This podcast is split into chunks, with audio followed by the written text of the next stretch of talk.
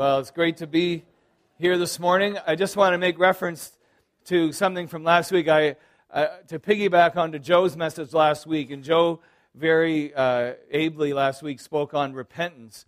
And I found something this morning. It just caught my eye literally before I was going to leave uh, the house uh, to come to the meeting this morning. And it was just an example, I thought, of, of repentance that uh, it, was, it was just a thing that came off the news wire this morning. So I thought I'd read it. It's actually talking about repentance uh, being birthed by the Spirit of God. So this is in this morning in Yahoo News. Um, and it was a letter from a thief uh, to the owner of the gray and red Trek hybrid bicycle. Uh, I have been laid off for two years and have been struggling with addiction off and on. I have been praying that someone would stop me and the Portland police finally did. Portland, Oregon. I am grateful because I have been sick literally every day for months because I don't like who I am when I'm doing this. Uh, included with my apology is $10 from my pocket to cover the cost of your cable. Uh, he broke, he cut the cable lock. Um, I am more than sorry for taking your bike, and I hope you'll forgive me and maybe pray for me very sincerely. P.S. Buy a U lock. it's always good when the thief gives you a little bit of advice, but I thought that was pretty appropriate. But there's an example of true repentance. At least we don't know the whole story, but I thought that was quite fitting in relation to what Joe spoke about last week. Because repentance is not just being sorry for something, repentance is actually, well, it's being sorry for something and it's then doing something about it. And this guy did something about it. He even gave 10 bucks to cover the cost for the broken cable that he did. This morning, we're going to take a look at uh, a, really an account that I think probably all of us, even if you're not a Christian here this morning, you would have heard of this one. Uh, it's actually recounted in all four of the Gospels, and the scriptures in front of you. I'm going old school this morning, so I have my notes here, but I don't have them up there. Is that all right with you guys? And so I'm going old school. And we're going to read the baptism of Jesus from Matthew chapter 3. And uh, we'll start right there, and then we're going to move on, okay? So, verses 13 to 17, it says that when Jesus, or then Jesus came from Galilee to the Jordan, that's to the Jordan River, to John, that's John the Baptist, to be baptized by him. John would have prevented him, saying, But I need to be baptized by you, and do you come to me? But Jesus answered him, Let it be so now, for thus it is fitting for us to fulfill all righteousness.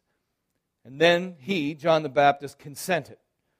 And when Jesus was baptized, immediately he went up from the water, and behold, the heavens were opened to him, and he saw the Spirit of God descending like a dove and coming to rest on him. And behold, a voice from heaven said, This is my beloved Son, with whom I'm well pleased. I just want to pray for a moment, and then we're going to get right into it this morning. So, Father, we thank you this morning. And God, all I ask this morning is that I represent your word. And God, that I represent your intentions. And Father, would you help me, Lord, this morning to be clear? Help me, God, uh, just to speak as you would have me speak. In Jesus' name, amen. Last night, the Yankees lost. Yes. Because I dislike the Yankees very strongly. That's the Christian way of saying I hate them. I don't like the Yankees. I don't like anything in pinstripes. Got that, Ollie? Don't. You didn't have pinstripes. He had. Don't know what that was. But anyway, the Yankees lost last night. But just like the Yankees so often do, they were down four nothing in the bottom of the ninth. 4 nothing in the bottom of the ninth to the Detroit Tigers. And wouldn't you know it, Ichiro comes up and hits a triple or a double or whatever, tie, or scores two runs. So it's 4 2 in the bottom of the ninth. And then Raul Ibanez comes up and hits a two run shot out of the park to tie the game in the bottom of the ninth. Now, fortunately, the Yankees lost in the 12th, which makes me able to relate this story all the more because I wouldn't even want to talk about it if they had won. But here's what the announcer said when Raul hit the home run. I couldn't believe what I was seeing. I, was, I watched the highlights this morning. I said, What? And he says this as the ball goes over the fence, he goes, and just yelling it out, he goes, This is the most incredible thing I've ever seen. And I'm like, It's what? Think about it. This overpaid, I might add overweight, Yankee hits a home run out of hit hits think about this hits a ball a little ball wrapped in leather sewn up with cork in the middle of it with a bat that's made of wood he stands there and he happens to happens to connect right just gets it right and the ball because it does what a ball will do observing Newton's law of motion. Which one is it, Gord? Take your pick. Second, probably. Yeah. Anyway, and the ball will do naturally what it's going to do. It really literally has really nothing to do with what Ra- Ra- Raul did. and the ball goes over the fence. If that's the most incredible thing this guy's ever seen, that's sad. That is sad. But I might say this if you, like me, I'm going to give away my age, remember watching live Paul Henderson score against the Russians in 1972 on that September afternoon to win the, the, uh, the Canada, what was it, the, the Summit Series. If that was the most incredible thing that you or me has ever seen, that's sad too. But what's really incredible is what these guys observed the day that Jesus was baptized and what they heard that day. Now, that's justification. That's justification to say, this is the most incredible thing I've ever seen. You see, because, first point, number one, radio silence has been broken. God, for the first time in 400 years, breaks his silence. For the first time in 400 years, we hear from God. In fact, John the Baptist, it was prophesied, and in fact, what's really cool is the very last couple of sentences in the Old Testament, in the book of Malachi, and we're talking here chronologically, the last thing that is written in the Old Testament prior to the New Testament canon are these words. It says in verse 5 of chapter 4 of Malachi Behold, I will send you Elijah the prophet before the great and awesome day of the Lord comes. And he will turn, get this, the hearts of fathers to their children and the hearts of children to their fathers, lest I come and strike the land with the decree of utter destruction. That's the last lines of chronologically of the Old Testament. And John the Baptist is this Elijah prophet.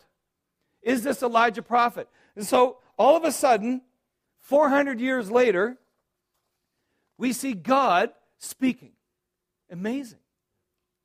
But let's go back a little further than that and see what precipitated God's silence. You see, because it wasn't just about God not speaking from the time of Malachi to the time of the New Testament when Jesus was born. You got to go back further. You go back to Genesis and back to the garden and Adam and Eve walking together with God, speaking to him as a friend. They had close fellowship together. They're made in the image of God. They were, they were like God. They had, they could, I mean, can you imagine what that would have been like at their time? To be, I, I can't even, I can't get my head around that one. But they were made in the image of God and they walked with God and they knew him as a friend. Then Satan, disguised as a serpent, tempted them into thinking that they were in fact not like God at all and appealing to their pride, tricked them into thinking that he held the secret to their truly being like God. and breaking the only principle, breaking the only thing that God said for them not to do, their fellowship was broken with God. And all of a sudden, they didn't hang with him anymore like they were. They were banished from their previously holy or set apart life with God outside of his presence.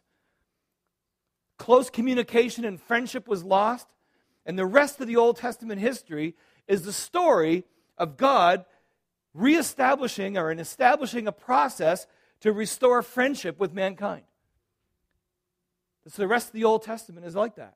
You see, we're all descended from Adam and in his line, and as a result, we inherit separation from God because of Adam.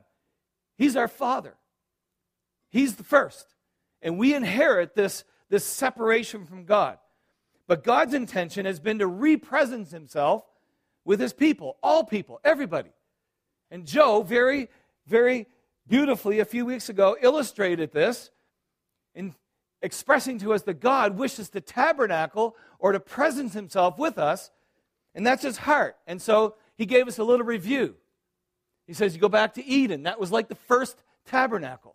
That was like the first, the first, that was an instance of God's presence was there, and they could be with him. And then we went from there to the tent of meeting. We, I'm not going to go into all the details. You should actually, really seriously, you should listen to that message if you weren't here a few weeks ago and check it out. But God presenced himself with his people temporarily in the desert, in a tent, in a box. I don't get that. I don't understand that. But that's what he did. That's what he did. And then we went from there to the, the temple. And so this building was built. And inside the building, there were smaller compartments in the building, and then there was a curtain, and behind the curtain, there was a box, and he was in the box. I don't get that. And once per year, the high priest would go in and he would make a sacrifice that would atone for the sins of the people. Blood needed to be shed. It was a serious business. You see, God won't be trifled with. And so something had to be done. There's life in the blood. There's life in the blood. And so blood needed to be shed so they could be covered for one more year. This was seen as a foreshadow of what was to come in Jesus. So, how did God communicate with mankind? Well, He did it at a distance. It wasn't radio silence, but He did it at a distance. And He used various people at various times for various purposes. And so you can think about who they might be. Certainly Moses. Think about David. Think of the judges. At various times, at various places, and for purposes that were God's purposes, He would speak. Great deeds were done, many fantastic things were accomplished, but generally speaking, regular people like me and you, we could not have hoped for a regular relationship with God in an intimate manner like we have today, this even this morning, worshiping God. And even if you're a, a person that say, you know what, I'm really not a Christian, I don't even know why I'm here. Well, I know why you're here because you wouldn't be here if it wasn't in God's purposes. But if you're not a Christian this morning, you may have picked up something this morning. Some people would call it, you know, positive energy. You may think of it as I was told once at a party. I was sitting around, I was standing around a party, and I was having a drink, and all these people were milling around. It was a really busy party, and I was just being me.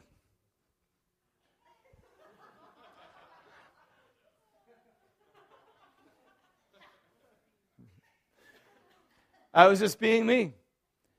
And this woman came up to me and she said, you have an aura about you. I said, I do. And she says, Yes, you do. You have a very strong aura. And I can sense these things. And she started to tell me about these crystals and all this stuff. And I said, You know, really, if you sense anything at all, you're sensing what I believe to be the Holy Spirit because I, uh, He lives in my life. That's, that's the aura. So, you know, we, we emit something, right? So but then the people would not have had a prayer to have this in that was foreign to them. Then, after a period of a few thousand years, hundreds of specific pro- uh, prophetic words and promises, after seeing God's people through with the symphony of history mounting to a climax, Nothing. The people go into exile, and then there's nothing. 400 years. The story doesn't end well in the Old Testament. It's nothing. By the rivers of Babylon, we sat and wept. There's nothing. And so, silence. Until John the Baptist. He proclaims God's message of repentance as a prophet and the imminence of the Messiah who would save the people from their sins. But it doesn't end there. It doesn't end with just a prophet. It doesn't end with just a prophet speaking for God.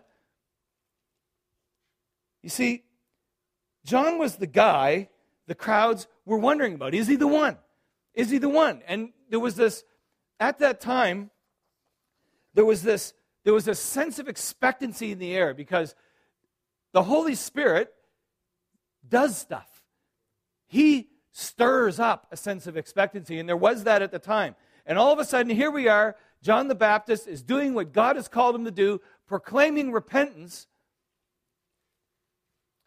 And what happens is, is Jesus comes along, his cousin, who he would have known about, but he wouldn't have known that he was the Messiah, so to speak. He wouldn't have known that he was the perfect one, but he did recognize that he was, in a sense, cleaner than he was.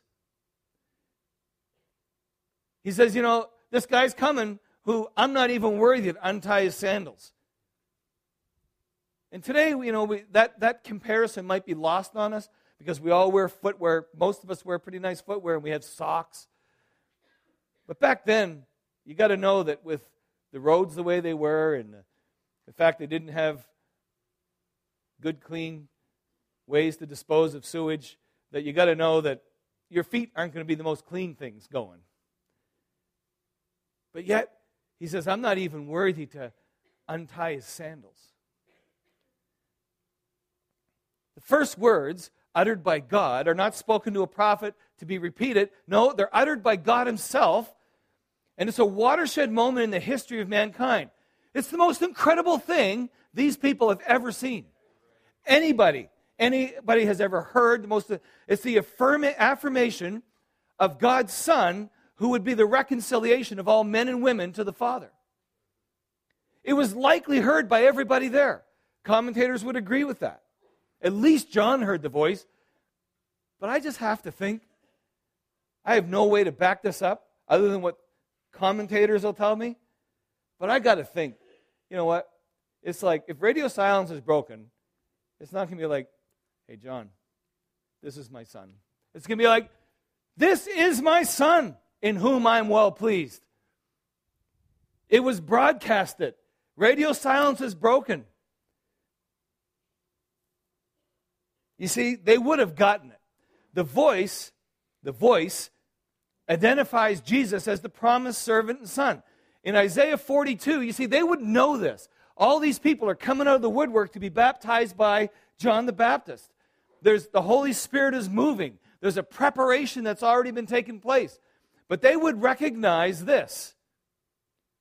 When they heard the voice, they would recognize Isaiah 42. Behold, my servant, whom I uphold, my chosen, in whom my soul delights. I have put my spirit upon him, and he will bring forth justice to the nations. They would have remembered, they would know. Like they, these people were not, these people were people that were responding to God's call to repent. They would have been people who would have understood their word. See, that same voice still echoes today in the pages of God's word for us.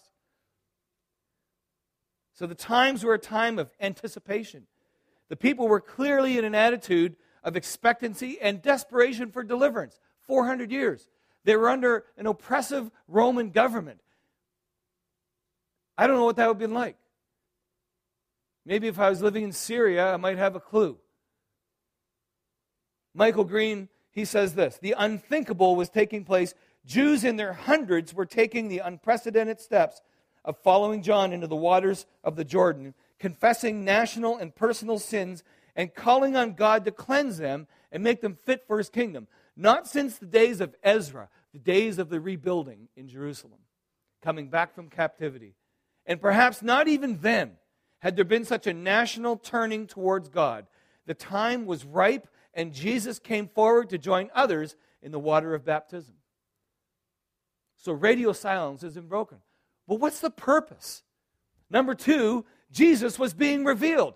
This was Jesus' coming out party. He'd been hidden for 30 years. But he's not coming out as a king, he's coming out as a servant.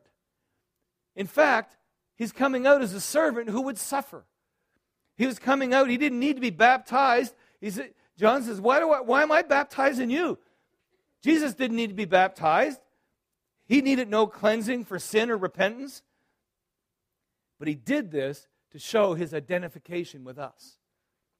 At long last, we have a Savior, Immanuel, God with us, and he's saying, you know what? I've come here to be with you. I've come here, I've come here to, to presence myself with you, not just at a distance, not as a king, but as a servant. The scriptures over and over again speak to the fact that the Savior would come to serve us. Imagine that. Jesus still does that today. Some of you may know that from about May until about the end of July, I had a pretty tough go. I haven't broadcasted it, but I had a pretty tough time personally. And it was it's sometimes more than I could bear. And it made me question so many things about myself. And, I, and I, it was really kind of one of those things. I, so, God, I, I, I think I already had my identity crisis. I don't know why I have to have another one. And, but nevertheless, it was very difficult. And just before we left for Cuba on our, on our, on our uh, vacation, a good friend of mine, we were having a chat one evening, and and I wasn't at a, you know, I, I wasn't in a strong place. I, I, mean, don't get me wrong. I wasn't, I wasn't involved in, in, in, in sin or anything like that. It wasn't that. It was just, I was burnt. I was burnt out. It'd been extremely difficult couple of years. Some of you know my story. Um, and, and somehow the weight of everything just seemed to all of a sudden hit. And I knew I was in trouble because on the last day of work, I remember sitting at a red light on Union Street and I fell asleep. And I said, Oh, you know, ding, ding, ding, ding, ding. Gary, do you think you might have a problem? And so I was sitting with my friend and we were chatting one evening and, and uh, he was about to leave. And he said, Oh, he said, I just, he says, I feel like God has spoken to me for you. I said, Oh, do tell. I'm all ears, right? And so, you know, I, eh, my faith level was a bit ebbed. But then he just looked at me and he said, Jesus wants to ask you a question. He wants to ask you a question. I said, What's that? He said, Look, this is Jesus. He said, I saw Jesus asking this question How might I serve you this summer? And I was like, I said, Thank you. And it didn't really hit me until later on what kind of question that was. How can I serve you this summer? The kingdom of God is an upside down kingdom. So often we think about how we can serve Jesus. But the fact remains is that Jesus comes to serve us. And you know what? I knew that that was like when I heard that question, God's, I know that God had spoken to me through that, through that, that word from my friend. And, and I, I went to Cuba trying to answer it, having the courage to answer. But Jesus, how can you serve me? And when you're at a loss to answer that question, it makes you reevaluate your whole, the whole way you look at Jesus. And I've been able to answer that. You'll be glad to know. How would you answer that question today? Because Jesus actually is asking you, How can I serve you today? How can I serve you? If you can't come up with something immediately, that's okay. but it might tell us something about how we look at our relationship with God. Right? You know, I'm not going to charge you any extra for that. That's just a bunny trail.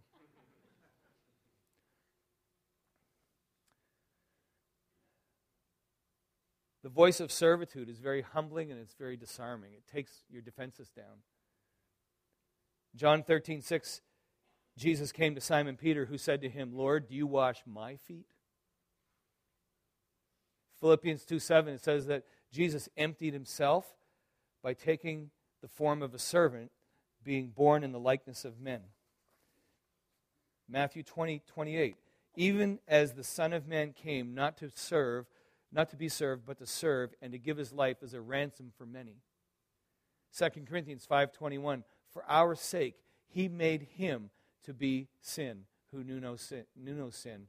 So for our sake God made him to be sin, Jesus to be sin, who knew no sin, so that in him we might become the righteousness of God. Hebrews 2:17 But there is one man who is just like us, only perfect. He had to be made like his brothers, like us, in every respect, so that he might become a merciful and faithful high priest in the service of God to make propitiation for the sins of the people. In other words, to satisfy the wrath of God. Because we're separated from him. Sin separates. Hebrews 4:15. For we do not have a high priest who is unable to sympathize with our weaknesses but one who in every respect has been tempted as we are, yet without sin. Yet without sin. This is the Jesus that came to be baptized. This is the Jesus who came to serve. This is the Jesus who bears all of our temptation. He, he knows, he's been there, he's been tempted. If you, if you sit here this morning and say, you know what, well, Jesus was never tempted with what I'm tempted, Yes, he was. The Bible says that. I believe what the Bible says. The Bible says that Jesus was tempted. You see, Jesus not just was human, but he's God. And so even though there wasn't internet porn back then, he was tempted by it.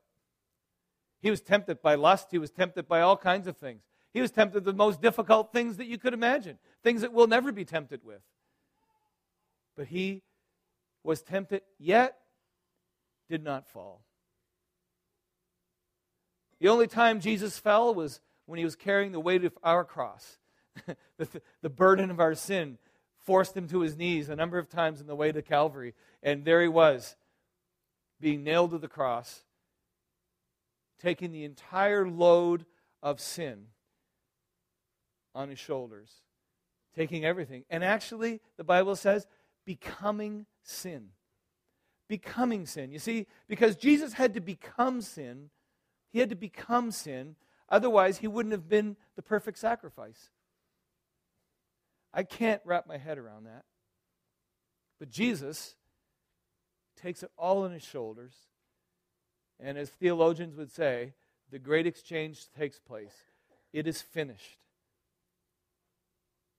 And the curtain is torn from the top to the bottom, and the separation that we would ex- have experienced is over It's torn from the top to the bottom to make sure that it's understood that it was God that did it, not anybody else. The six inch curtain was not torn by men trying to, trying to prop up some false idea, but the curtain was torn top to bottom, was rent in two, and the Holy of Holies was laid bare and laid open for us, and we can boldly approach our Savior. We can boldly approach Him. We can worship God like we did this morning, like we can do 24 7. And we have a Savior that is so wonderful. He asks us this morning, How can I serve you? How can I serve you? That is probably one of the most difficult questions I've been asked. It still gets me. And you know what? We need to be bold enough to answer it because we can approach the throne without any hindrance. We can approach him without anything, no barriers. We can approach him. For us, this points to the themes of repentance. In, in this baptismal story, there's a lot packed in here. It points to the themes of repentance, forgiveness of sins, establishment of relationship with God, the gift of the Spirit, and the mark of sonship. See, because number three, this is an in, internal work. This is an internal work. There finally is a way. There's finally a way to repent and actually have victory and not repeat the history of Israel. Because they, they fell into cyclical sin all the time. They would, they would fall, they would repent when they were called by a prophet, and then they would get back up, and then they would fall, and they would repent, and they would get back up again. And God would preserve them through it. But there's finally a way where repentance can happen. We can turn from our sin, and by the power of the Spirit, we have victory over it, and we don't have to go through that cycle anymore. Jeremiah 31, 33 to 34 says this For this is the covenant that I will make with the house of Israel after those days, declares the Lord. I will put my law within them, and I will write it on their hearts and I will be their God, and they shall be my people. And no longer shall one teach his neighbor and each his brother, saying, Know the Lord, for they shall all know me. From the least to the greatest, declares the Lord, for I will what? Forgive their iniquity, and I will remember their sin no more. To truly have the power to overcome now, not by external laws, but by an internal tacit ability given by the Holy Spirit. See, Jesus, when he went to be baptized, the voice, Behold my son, whom I'm well pleased. But the Spirit of God descended upon him like a dove. Does that mean Jesus didn't have the Holy Spirit? No. He's God. He had the Holy Spirit. He was without sin. But it's a revelation around that Jesus is God's Son.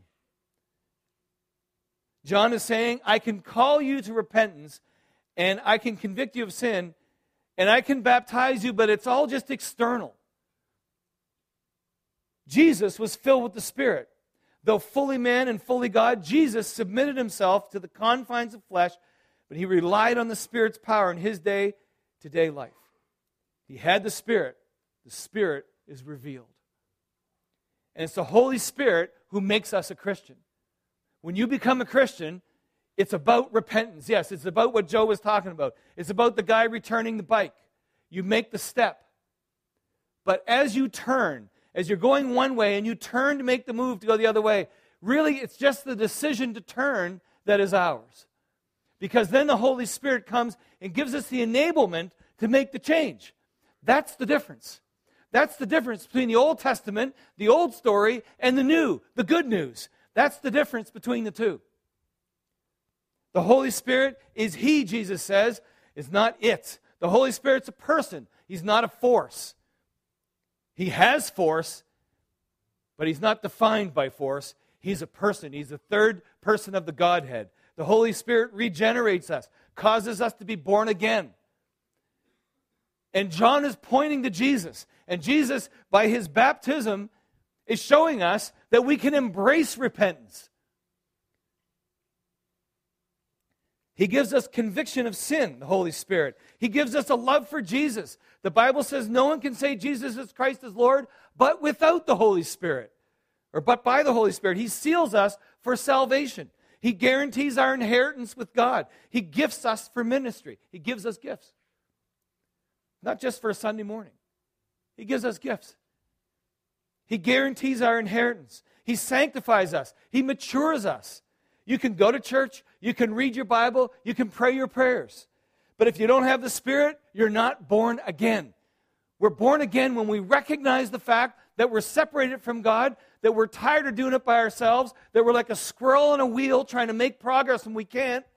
And we say, I've had enough. I can't do it anymore. Jesus, I need you. I recognize you as God. I recognize you as, as, as the Savior of the world. You rose from the dead.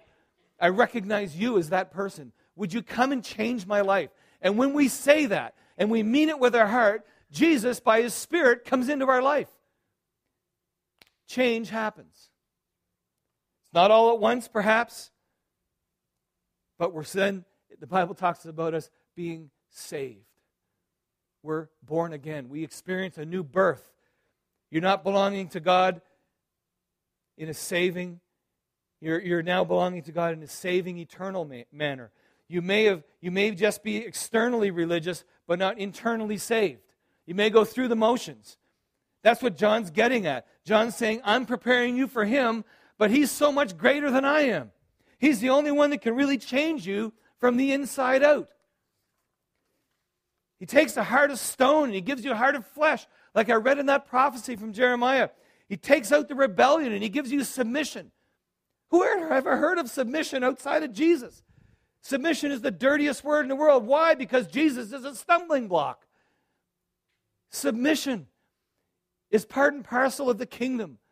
Submission, we submit to the king. We submit willingly because we know that he has our best interest at heart. He knows our best interest even though we may not. He's the only one who can do that. We need to wait for this Jesus. These people were waiting. Religion basically says work really hard, try your best, and then at the end of your life, maybe God will say, I now adopt you. I'll now love you. I'm pleased with your life. It doesn't work that way. Our God is a God of grace. He reveals himself as a father, and our relationship with him begins with love and approval and affection. Jesus didn't have to do anything, as my friend Pete Linden would say. He didn't have to do anything to be thought of as approved. He was hidden for 30 years. He didn't do anything. He says, This is my son in whom I'm well pleased. If you know Jesus today, guess what? The same thing applies to you. God says to you, This is my son in whom I'm well pleased. This is my daughter in whom I'm well pleased. Actually, your daughters, your sons. Our relationship is one of love, approval, and affection. Affection, folks, affection. He, he loves me. Think about it. We can actually embrace repentance with joy. That's the turning away from sin because the good news is is now that we have an internal mechanism in the Holy Spirit that gives us strength to do it. That's the difference. So when when we're convicted of sin and we know we need to repent, you know what? It's difficult, but we should embrace it because we can do so knowing that God is going to set us free. If you're in Christ, you're beloved, you're a son. The Father is pleased with you. That's your rela- where your relationship starts. If you don't know Jesus, you repent of sin. You say, you know what? I'm tired of doing this by myself. Trust in Jesus. Receive his spirit. This is a supernatural thing and you enjoy the adoption as a child of God. The Bible talks about, you know what? It's because of the Spirit that we can say, Daddy. We can say that we have a dad. We can say, Dad. It's because of the Spirit. So we'll end today with the prophetic voice of the Old Testament. We'll go back to Isaiah again in 42. Thus says God, the Lord, who created the heavens and stretched them out, who spread out the earth and what comes from it, who gives breath to the people in it and spirit to those who walk in it. He says this I am the Lord. And he talks about Jesus. He says, I have called you in righteousness. God is talking about Jesus here. He's not talking about you. He's not talking about me. He says, I have called you in righteousness. I will take you by the hand and keep you. I will give you as a covenant for the people, a light for the nations, to do something for us. Here's where it goes I love it. To open the eyes that are blind, to bring out the prisoners from the dungeon, from the prison, those who sit in darkness. Because I am the Lord, that's my name. My glory I will give to no other, nor my praise to carved idols. Behold, the former things have come to pass, and new things I now declare before they spring forth, I tell you of them. Let's stand. And I just want to, without any, without the worship team, without anything, I just want to take a moment and pray into that, if you will. And I'm going to turn things over to Joe. But this morning, I just really believe that the Holy Spirit is speaking here. And it's the Spirit of Jesus, as the Bible says. And perhaps this morning you don't know this Jesus. But this morning you've said, you know what? I can't do this by myself anymore. And I find myself in this place and I need, I need to have peace in my heart. I need to know that I have a father who loves me. Maybe, maybe you feel like your earthly father didn't love you or didn't show his love to you in a way that is appropriate. But this father says, I am your dad. He says, I'm the one who came, sent my son for you so we could have relationship, so I could love on you. Maybe you're outside, you say, you know what, I want this Jesus. I need, I need to have a change in my life. My life is going in one direction, but I recognize I need to go in another direction, and I want this power that you spoke about this morning in the Holy Spirit. I want to be changed. If that's you this morning, please just close your eyes. Let's just respect everybody around. If that's you this morning, say, I want to follow Jesus. I've never followed Jesus before. I want to do that. Just raise your hand. I want to see it. I want to pray for you. I won't embarrass you. If that's you this morning, I want to follow Jesus.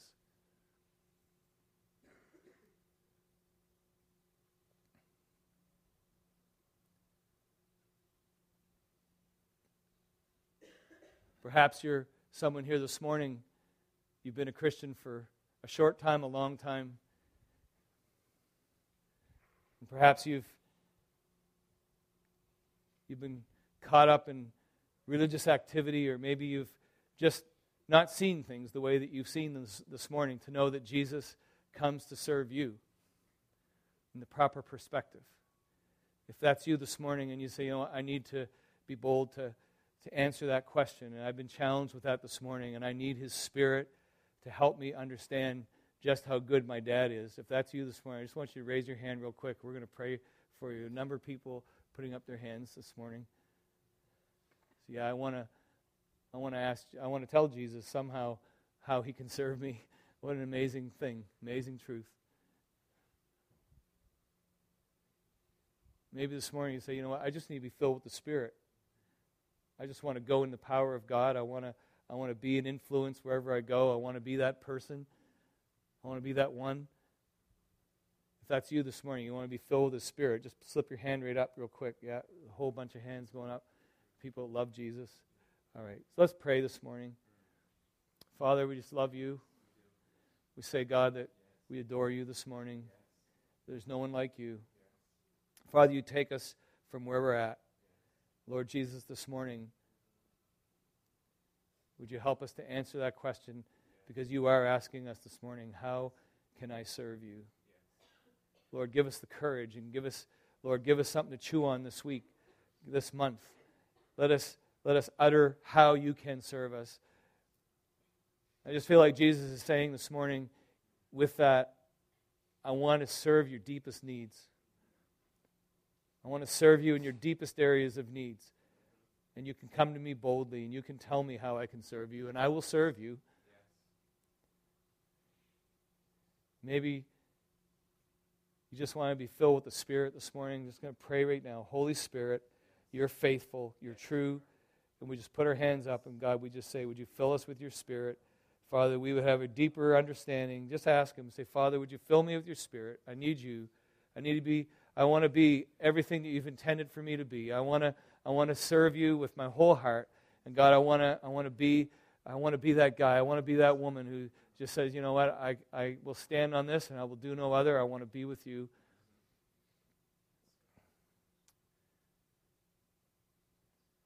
Come and do it, Lord.